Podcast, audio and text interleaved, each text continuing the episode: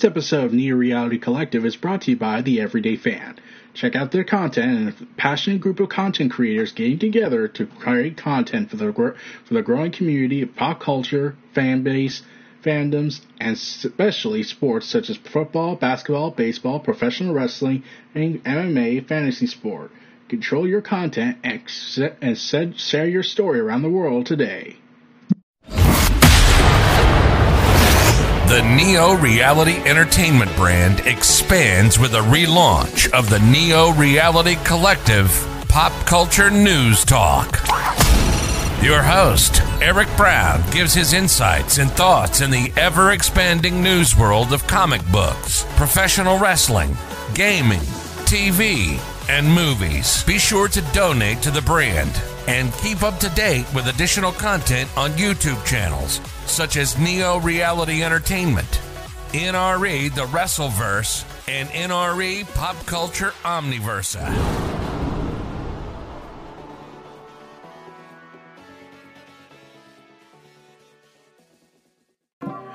Welcome, everyone. I'm your host, Eric Brown, and we're back with Neo Reality Collective episode 61. No, wait. Yeah, episode 61.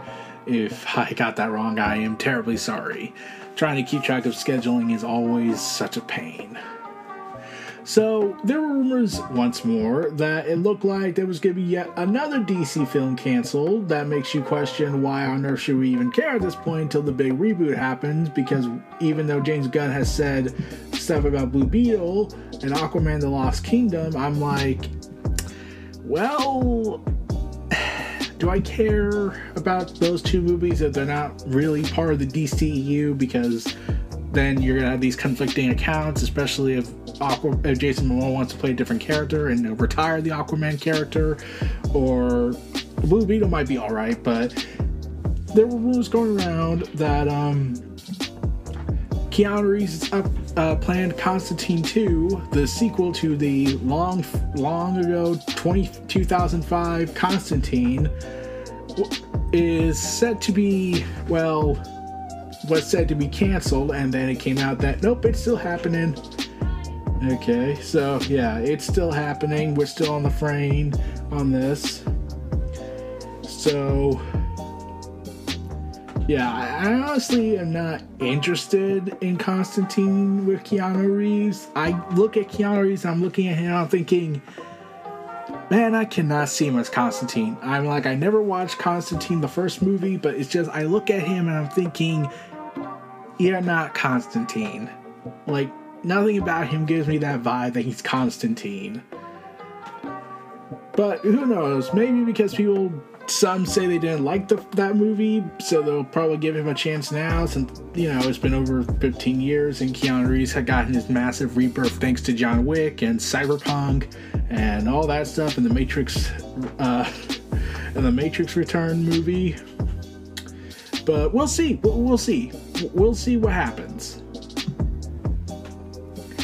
Meanwhile, the um, horror series on YouTube, The Backrooms, is getting turned into a feature film. Yeah. A YouTube series that was done on on that's a original short follow uh Parson, he who is 17 years old, I must stress, made this viral YouTube horror universe with the backrooms, and he is now in charge of the directing of this movie. I must stress this was a YouTube short. And the original short followed a young filmmaker in the 1990s that finds himself transported to another dimension. Here, in the harshly yellow labyrinth walls of this new dimension, otherworldly creatures threaten the, the safety of all who enter. The short drew heavy inspiration from a creepypasta published to 4chan in 2019. It's a found footage style, eerie mood, creepy imagery, and a suddenly scare spawn spawned a viral hit, pulling in over 44 million views.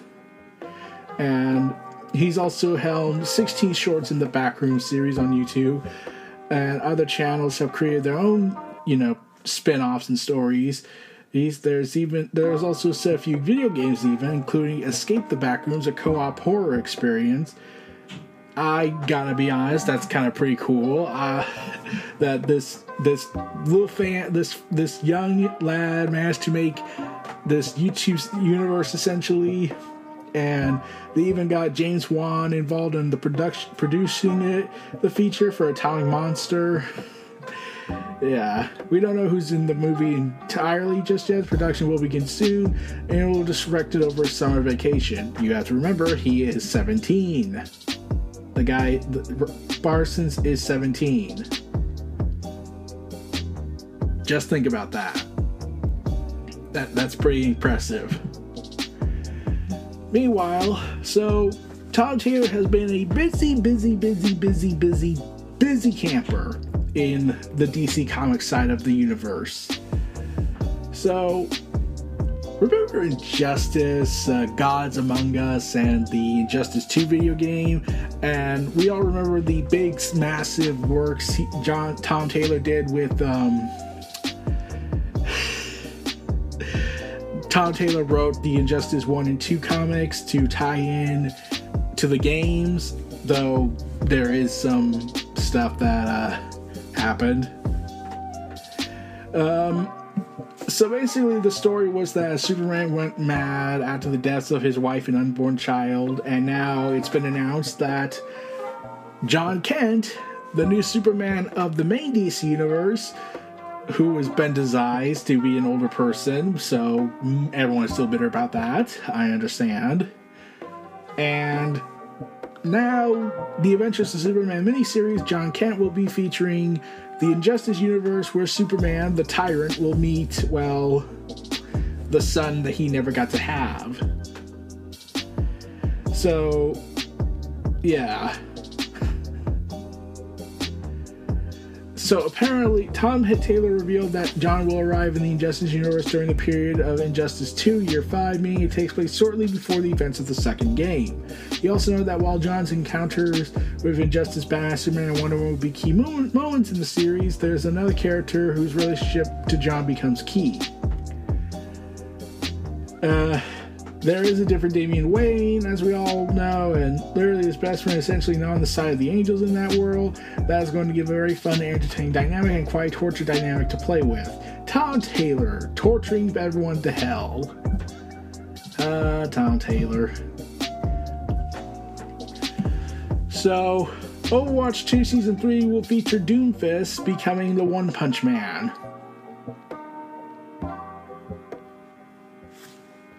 Yeah, the there's going to be a cosmetic skin of uh, uh will, will feature Doomfist dressed up as One Punch Man. That's just weird and hilarious. Meanwhile, fans have been request. Remember, so Star Wars Jedi Fallen Order had been a success and has list and EA's Respawn Entertainment listened to the fan feedback about, the game and added a much much requested fast travel feature to its upcoming Jedi Survivor. As reported by Games Radar, director I can't pronounce that name. Tall Play magazines that Respawn is implementing more ways to travel around Jedi Survivor's worlds by including both fast travel and rideable mounts. The lack of fast travel caused frustration for many fans of the game in a game that was otherwise well received. Players were encouraged to travel back and explore different areas, but without being able to immediately teleport between these locations, they were forced to essentially start from the beginning of each world before they could do so. We will feature both fast travel and rideable creatures to help players quickly get from point A to point B and back to A. The fast travel is point to point, and the rideable creatures offer a way to quickly negotiate between points and explore what is in between.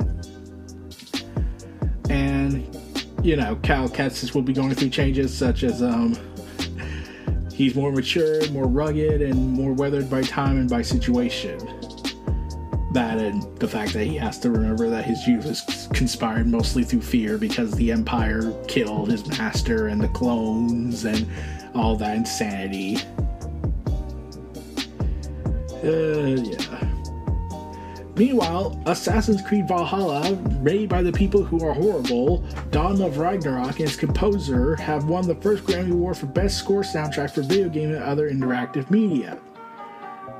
This came at the 65th Grammy Awards, and Assassin's Creed Valhalla and Dawn of, Ra- Dawn of Ragnarok won over won over Fire Aliens, Fire Team Team Elite, Call of Duty Vanguard, Guardians of the Galaxies, and an Old World. Oh man. Dawn of Ragnarok, I have now played Assassin's Creed Valhalla for a long time. This was before I had found out what had happened at Ubisoft at the time.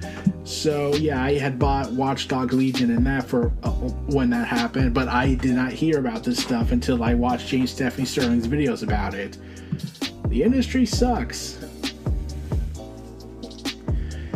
Meanwhile, as that has been going on, there has been another issue going on in the behind the scenes issue with Activision Blizzard and Xbox's merging plan, as they have received several warnings from the EU in a potential blow. The European Union has reportedly hit Microsoft with a formal antitrust warning as it ties to its approval on its $69 billion deal. So, Politico reports that that the EU representative sent Microsoft a statement of objections laying out why the, why the body feels the deal may be problematic for the game industry. The statement was not released, but the EU previously contended that Microsoft might be incentivized to block access to Call of Duty in the future. Uh, in a statement to Politico, Microsoft spokesperson said Xbox is still committed to finding a path forward for the deal. We are listening carefully to the European Commission's concerns and are confident we can address them. Um, asked in an earlier interview whether he has more confidence than a year ago about the deal getting done, CEO Phil Spencer said he has more knowledge about working with different regulatory boards than before, making him more confident more now than I was a year ago, simply based on the information I have and the discussions we've been having. So my confidence remains high, he told IGN. We're actively working with the regulatory boards around the world that need to approve for this, and it's been a learning experience. A lot of time spent, a lot of travel, and a lot of conversations, but the conversations where I get to talk about our industry and, and the work that we do and why we do it.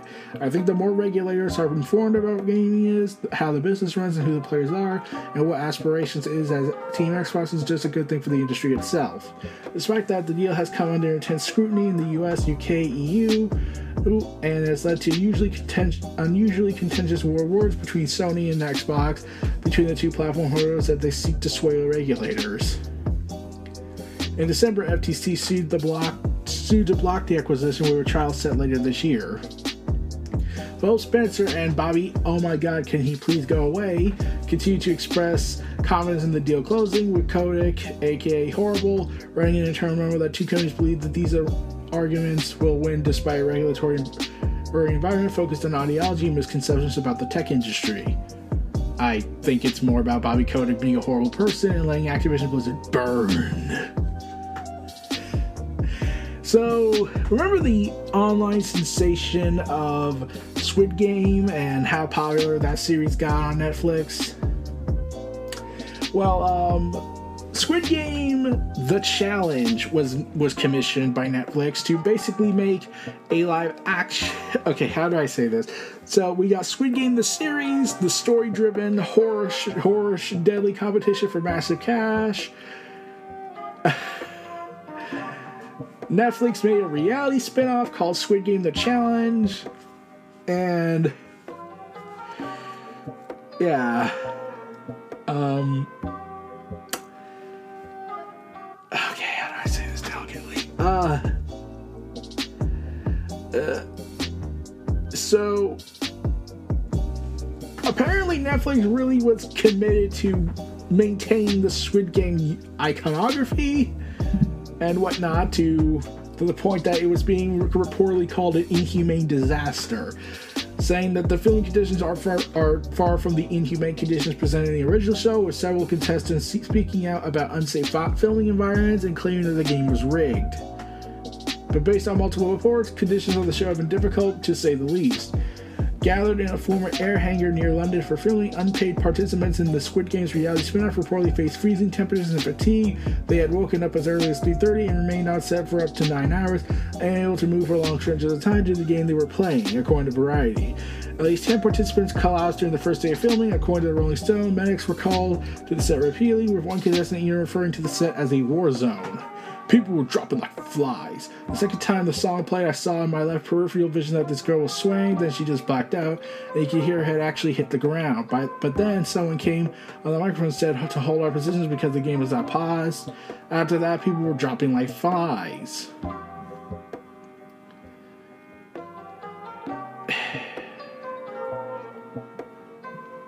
Several contestants also claimed that the game was rigged, citing the fact that a few influencer contestants were pre-selected to move on to the new rounds regardless of the results. Two contestants also told according to Rolling Stone. They also told them that Netflix, which flew international contestants into London for filming, had already booked their return flights before the games began, and these flights later turned out to occur right after the contestants' eliminations. An anonymous contestant then told the Rolling Stone it wasn't really a game show, it was a TV show. We were basically extras in a TV show. Oh, God.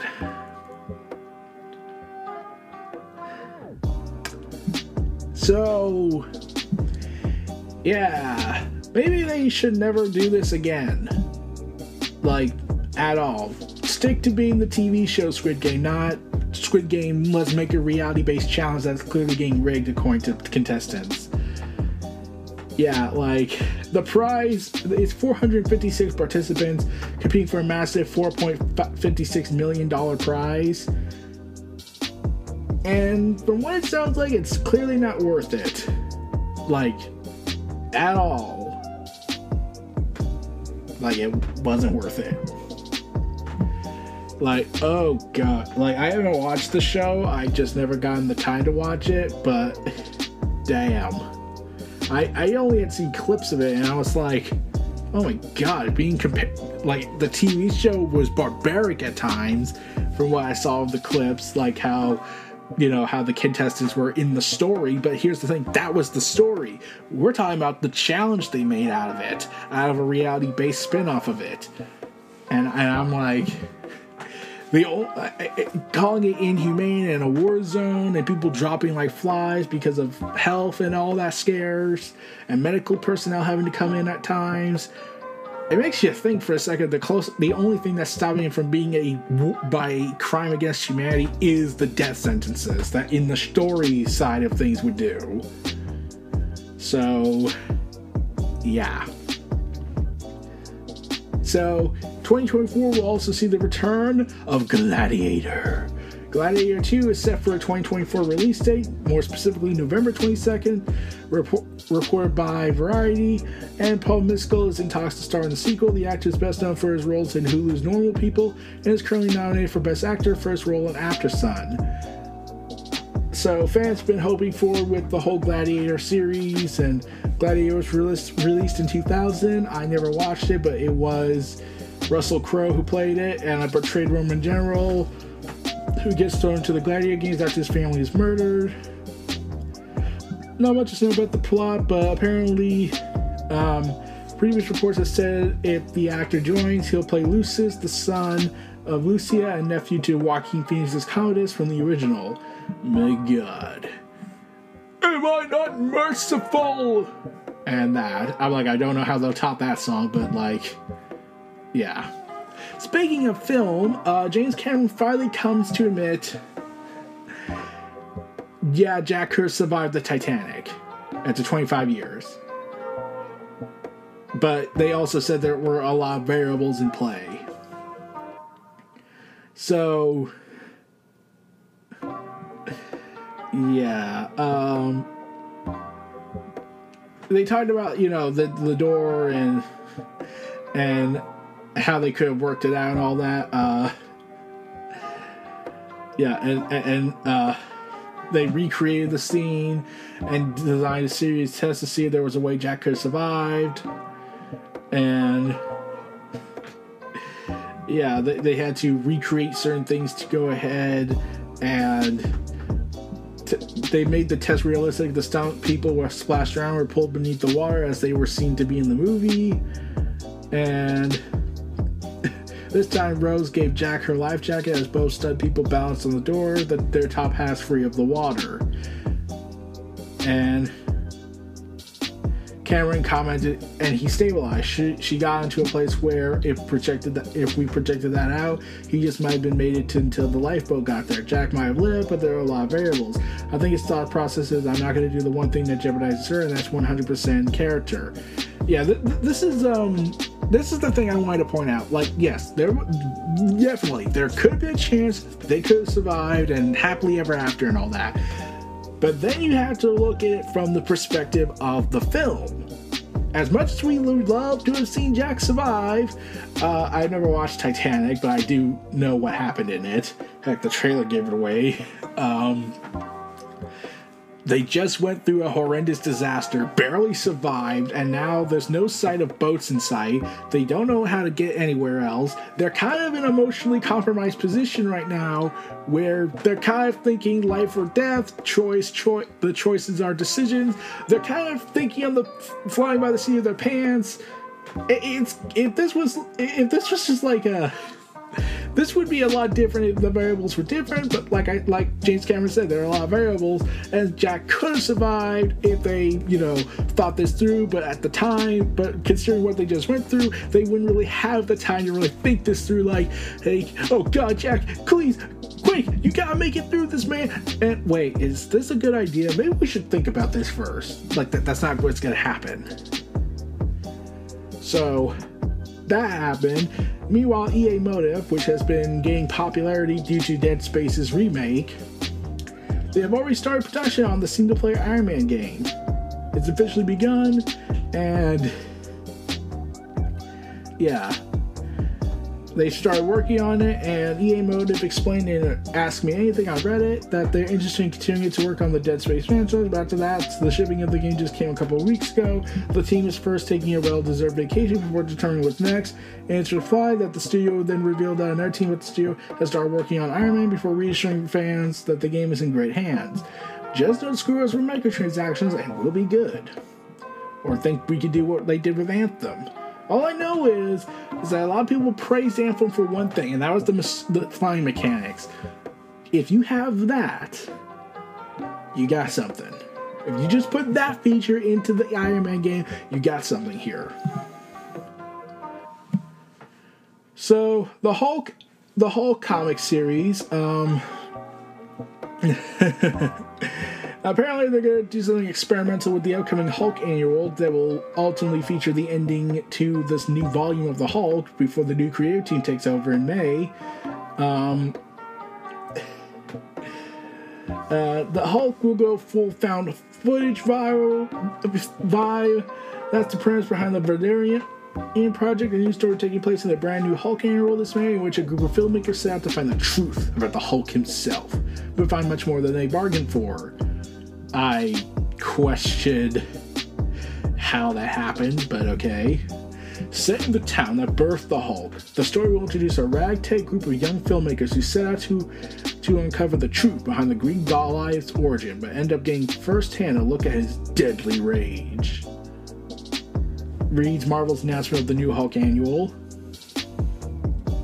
A documentary crew is on the hunt for a monster at the heart of a gamma radiation leak but they get much more than they bargained for when they're caught in the middle of a brawl between two unstoppable giants as Hulk battles and unleashes Giganto.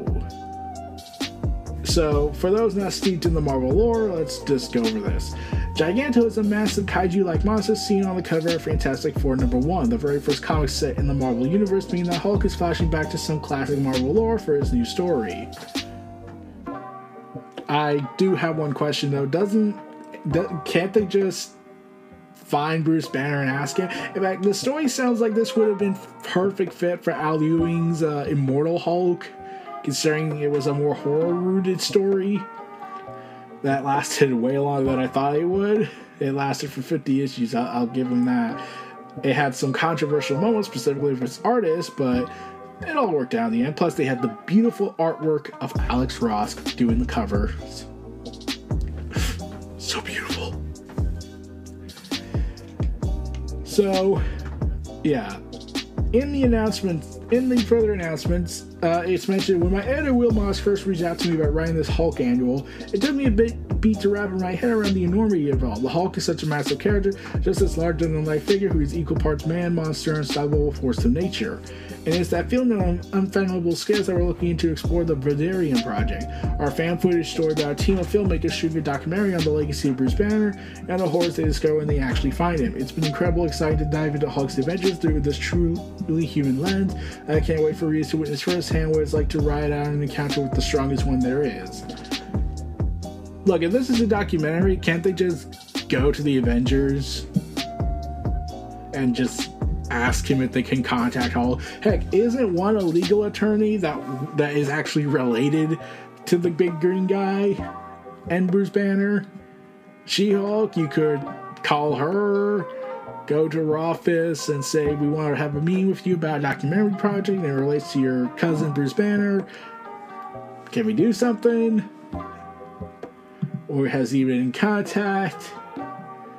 No, we're, we're not going to do that? Okay. But uh, Gary Frank is doing the cover art for annu- for Hulk annual for the Hulk annual, so um, that's awesome. Meanwhile, uh, James Gunn decided to ruffle the feathers of WBD, Warner Bros. Discovery, with his comments in the past. Comments the, at the unveiling DC news, news slate was badly received by some at Warner Brothers, according to new reports. Dawn, you poor little thing. Uh, Gunn, who is leading the new DC era projects alongside DC Studios co CEO Peter Safran, mentioned how the outgoing Superman actor Henry Cavill was dicked around by previous leadership. Safran also drew ire for his comments on the not really civil Batgirl. For me, for this story, it isn't Henry. I like Henry. He's a great writer. I think he's gotten dicked around by a lot of people, oh, including former regimes of this company, but this isn't Henry for a number of reasons. He explained. The Hollywood Reporter suggested those words didn't go quite well with quite a few ruffled feathers at Warner's. Oh, God damn it. Okay. It's true, though. James Gunn is actually being honest here. And the fact it already makes you already look bad enough as is when you protect the guy, the person who went ahead and tried to start a cult allegedly, drugs, kidnapping children, uh, gone cuckoo for cocoa puffs, uh, you know, Ezra Miller, the person who believes, according to insider sources, believes that they're the center of all life in the multiverse and the omniverse because they play the Flash. Like, doesn't that look worse than James Gunn pissed us our fe- pissed at our feelings because he's being honest about how we handled Henry Cavill and his Superman role because we hated Zack Snyder and we had to find some excuse to get rid of him, even though we already got rid of Zack Snyder and we could just moved on with our lives. Wait. Uh, yeah. And the fact that it took a pandemic for us to get the Snyder cut, that's, uh, yeah, that's a lot of things. So, a few weeks back, uh, as the show is relaxing and taking an extended hiatus, uh, Tom Taylor was announced to be writing the new the new story for DC Comics, a new Titans ongoing. After the events of Dark Crisis and Infinite Earths, the League is on indefinite hiatus for the moment, though, according to, to documents and screenshots, they are set to come back th- later this year, so do not do not think for a moment the Titans are fully replacing the Justice League for a few years or something. That would require effort. So, yeah.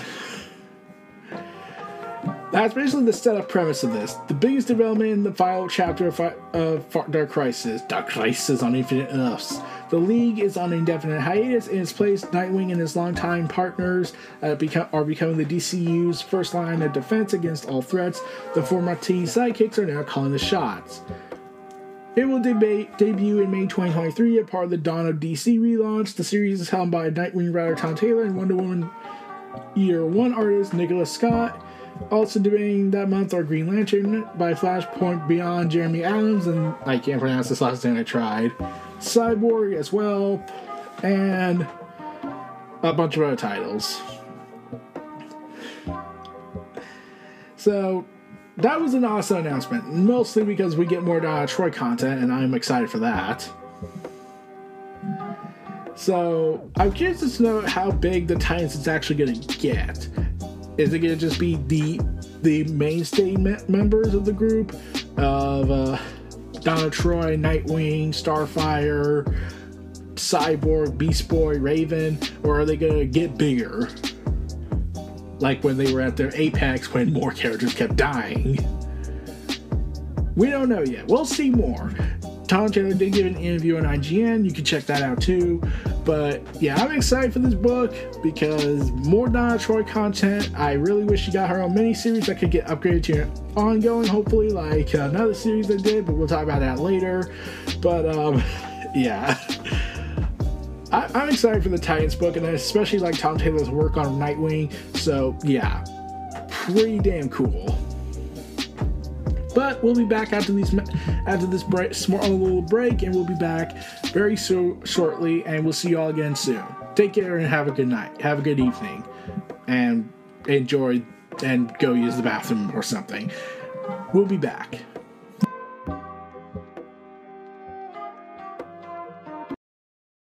Welcome back. Let's finish this thing all off. So, Colin Farrell has revealed more details about the upcoming Penguin HBO Max series, including the episode count. I think it's going to be eight parts for HBO around Oz's rise to power, feeling that power vacuum that was created when Falcone was killed.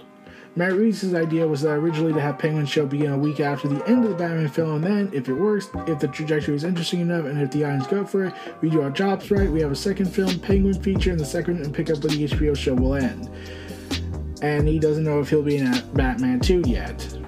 Matt Reeves, the director of the Batman, has previously indicated that the HBO Max show will set up Batman 2, and which has since been revealed to have a very straightforward title, The Batman Part 2. Saying there's actually a whole little fabric of things we're wanting to do, the way we're doing with the Penguin and how that comes to be back into play, how it will lead into the sequel, and what the sequel's going to be and it's still happening despite everything that went down, and it will be part of the Elseworld universe side of, of DC films. Meanwhile, Marvel's Wolverine, according to Giant Bomb's Jeff Grubb, announced that, yep, uh, according to share a few new details, saying the surprising thing for me is that I've heard two different dates. I've heard as early as fall as 2024, which would be wild. Insomniac is set to release Marvel's Spider-Man 2 in fall of 2023, so to launch another major title just a year would be wild indeed. That said, Grubb also emphasized that he's heard internally there's still very much talk about 2025, so nothing is truly set in stone yet. So, and yeah, I, I knew it was not coming out in 2023, but it also been reported that um, they will be having a hard and ready game adjusting the superhero title. Superhero, but Wolverine will be putting those deadly claws to good use. For reference, Marvel ESRB's Spider-Man game has a T rating for blood, drug reference, and language and violence, so expect Wolverine to have more. And they also mentioned like how also according to Giant Bomb's Grubb uh, that Wolverine probably won't be full open world like the Spider-Man games, knowing accurately what um, knowing accurately that Wolverine would have a very different mode of tra- traversal than web slinging superhero. Instead of full open world, Wolverine will reportedly have open sections of the world similar to other major Sony games. Grubb didn't make this comparison specifically, but it sounds like Wolverine Mac can be vaguely similar to God of War Ragnarok in terms of open worldness. I like, doesn't Wolverine also drive a motorcycle from time to time? Like, that could be it. or they could do fast travel. Anyway, it would work. Speaking of Logan, uh, Logan and Indiana Jones director James Mangold could be directing Swamp Thing for DC, according to The Hollywood Reporter, er, in early talks for the film. So, I heard this and I was like, can you direct Supergirl Woman of Tomorrow first, though? Because that is what Logan is, te- what Logan was, though in no, this would be done in space. That is with the Woman of Tomorrow story that they keep touting is going to be their inspiration for the movie. So, yeah, that's it makes sense to me at least. This is probably personal bias, but yeah, that's just my opinion. I feel like James Mangold would do well working a Supergirl movie, as since the Woman of Tomorrow story from Tom King would make sense having having it be you know doing that. But he also is a massive fan of Swamp Thing, so maybe it will be something new and different. Meanwhile, Dexter and Billions spin-offs are on the way as Showtime adopts Yellowstone franchise model. God damn it. Dexter Origins, executive produced by longtime Dexter mainstay Clyde Phillips. According to Showtime, it will dra- dramatize the young Dexter Morgan at the outset of his transition to avenging serial killer he would become. Set in Miami, begin and begins as Dexter graduates college to join Miami Metro, where he'll meet several young versions of characters he's already been in the flagship series. Also mentioning, uh, also picked up a new iteration of Dexter New Blood, which will focus on Harrison, the son of Dexter, who flees to New York where he must wrestle with his own violent nature and where, like his father, he's too compelled to kill. And yeah, basically exploring other characters. As for Billions, it would be Billions Miami and London. London. Yeah. Along with Millions and Trillions. Oh, God. So, how about we contact uh, um, Elon Musk and Jeff Bezos? They, they could probably give some advice on living the trillion dollar life, or at least the closest they'll be to trillionaires, as long as Elon Musk continues to butcher Twitter with crazy announcements. Meanwhile, uh, according to the video game, according to publisher to Take Two, um, Bioshock creator Ken Levine is the next new game for him is coming out within the next couple of years, and they said plans to release the game between between 2023's now fiscal year to 2025, which runs until March 31st. The game called Judas. And they acknowledged that they've had some slippage in the last few years, probably because of that big, I don't know, pandemic that happened and all the hell that's been breaking loose from time to time. So, yeah. Insanity all around. Meanwhile, the UK government has also expressed its concerns for the Microsoft Activision Blizzard year, saying it could harm gamers, and once again, they mention how Call of Duty is a thing. About Call of Duty, and here's the thing I, I, get the concern, especially how big of a deal Call of Duty is compared to everything else that, that Microsoft bought, even bigger than Halo. I, I think that I do recall that I'm trying to find a deal saying that they're always going to keep the games on the Sony but you can also men- but you also have happen to mention that there's a potential that Microsoft and Sony could have their break it, breaking of talks and end their relationship well into the Call of Duty deal they have, and they could just take it all away, and plus there'd be no one to stop them unless you do another big million, multi-billion dollar lawsuit. So, yeah, it's pretty hard to do. If anything, they'll have. If anything, they would have to cut ties with Call of Duty just to make this happen and make a deal with Sony that for whatever happens, even if we don't talk anymore, if we're not on the phone anymore, we'll still make games for you. We'll still make Call of Duty games for you guys. So, yeah. Meanwhile, for the horrendous future that we're living in in the gaming industry, The Legend of Zelda Tears of the Kingdom set for pre-order, but there is a um, problem. 70 bucks. Oh god damn it. So yeah, the continuing saga of gaming industry moving to $70 since Microsoft recently joined up and finally caved in.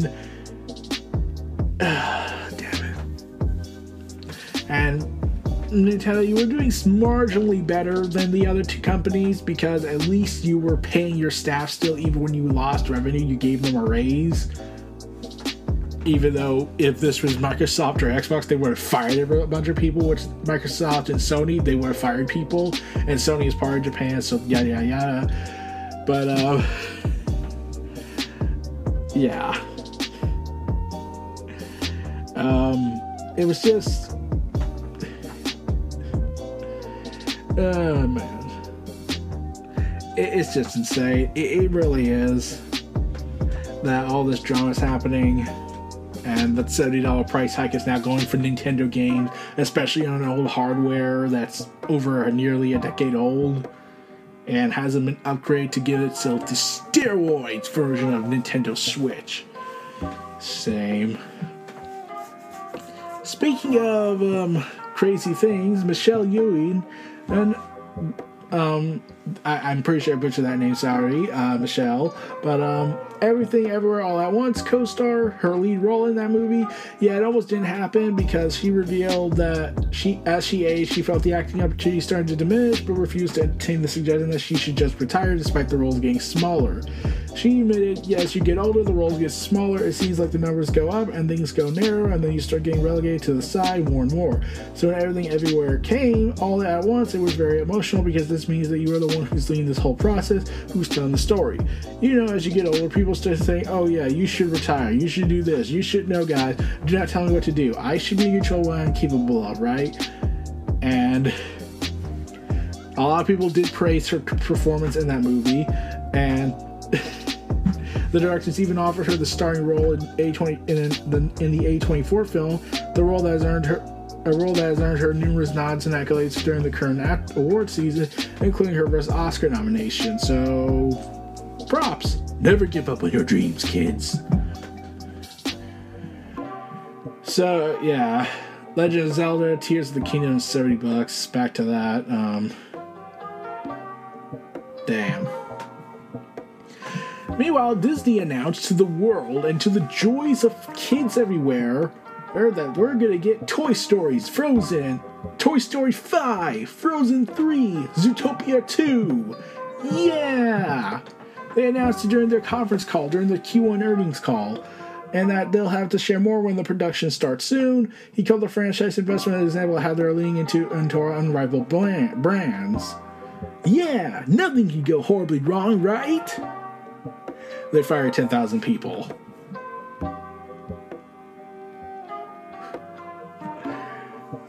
Well, 7,000 to be exact, but it's nearing 10,000. After the uh, Disney first ever quarterly subscriber loss and an Avatar attraction coming to Disneyland. But there is a um, problem with Walt Disney World. So but just a heads up, this is gonna get a little political because I hate Ron DeSantis. So, um, Ron DeScumbag. Let, us go with that. Uh, Ron DeScumbag um, has issued a new bill in con- in their Congress and has passed it. And because there's this new bill that's been pa- officially passed, uh, Walt Disney World has lost control of the board of its own district to Florida Governor Ron DeSantis, meaning it will lose some of the privileges and autonomy it has had since 1967.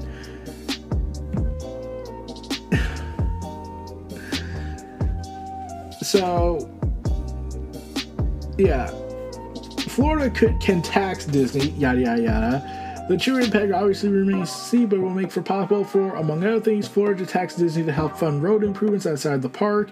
The Disney will also be subject to more state regulatory reviews and could cost, and that which could cost the bill cost of building projects at the resort to balloon. Um, here's my response. Uh, eh.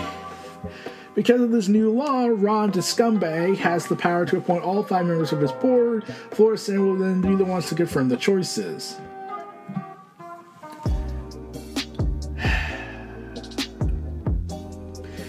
Now, here's the thing about this whole idea. Now, normally I would be championing, yay, the government's finally listening to the people and funding the corporations.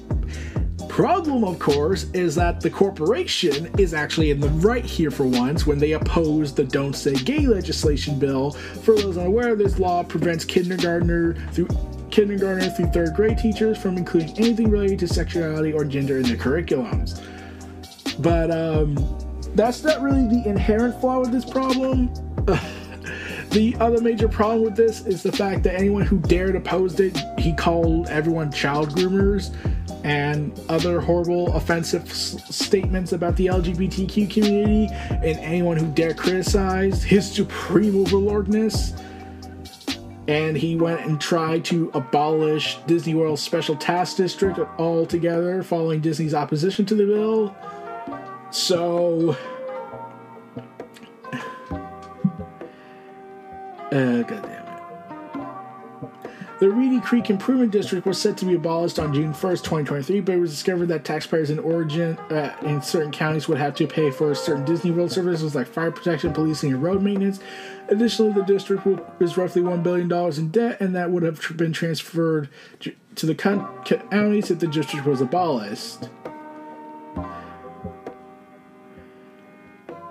So, yeah, Disney has still kept most of its perks they enjoyed over the past 56 years, including the ability to issue tax exempt bonds and approve development plans without scrutiny from certain local regulators.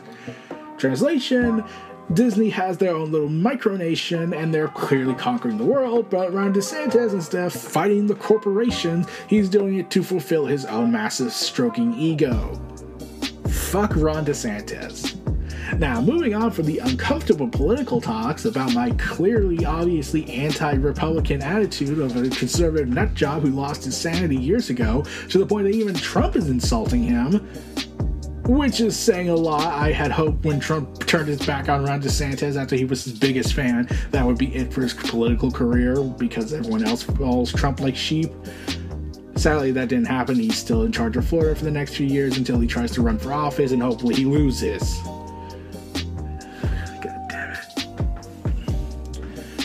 Anyways, Wall Street Journal reported that Warner Bros. Discovery is no longer planning to merge HBO Max and Discovery Plus into a single streaming gigantic service. The source, however, cla- clarifies that Warner's plan to bring platforms together remains unchanged and adds that they decided to keep the lower priced offering of Discovery Plus in the US marketplace. Unnamed sources previously told the Wall Street Journal that a shift has occurred in response to fears that a significant number of Discovery Plus's 20 million subscribers will be unwilling to migrate to a more expensive service. Company executives have indicated that the new, currently unnamed service will be more expensive than the existing $15.99 ad-free version of HBO Max. And Warner Bros. Discovery will reportedly launch a separate free ad-supported streaming service later in 2023, which will feature a range of programs drawn from company's extensive library, split across numerous distinct channels.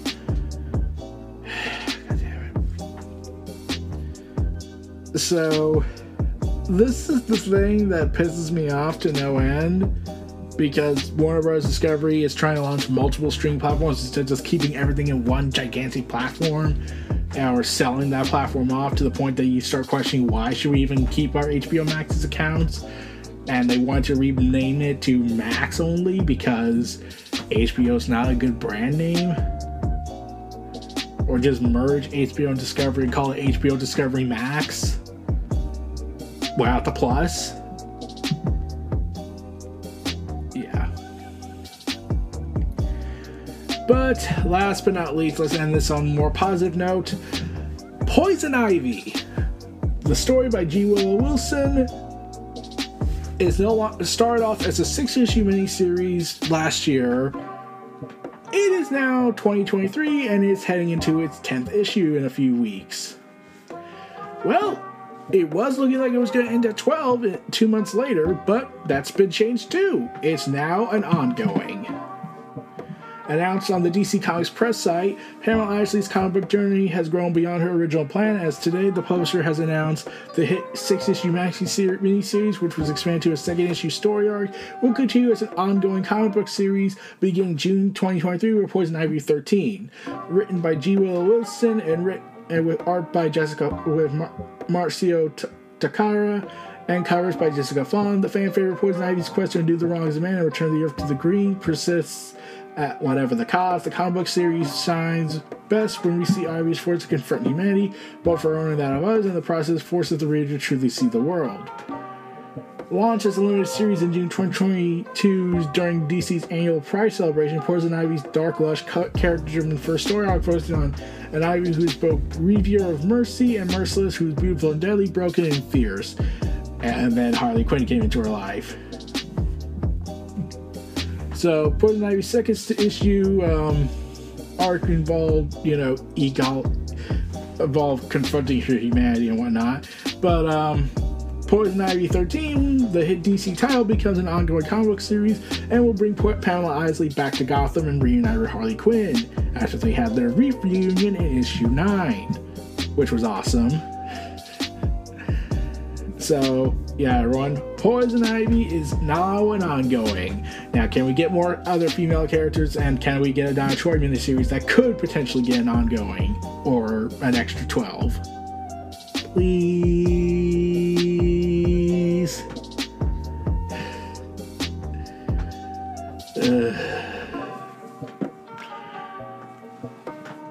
Plus, at least that means less bat books. Uh,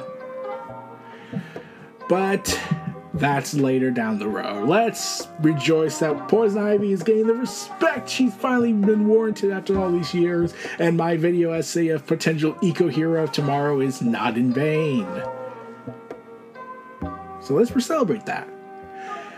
Well, everyone, this was your host, Eric Brown of Neo Reality Collective Pop Culture News Talk, and we'll see you all again next time. Stay tuned for this last ad break and outro. Thank you, Everyday fans, for for helping with this video, and I will podcast, and I will see you all again next time. Take care and have a good day, everybody.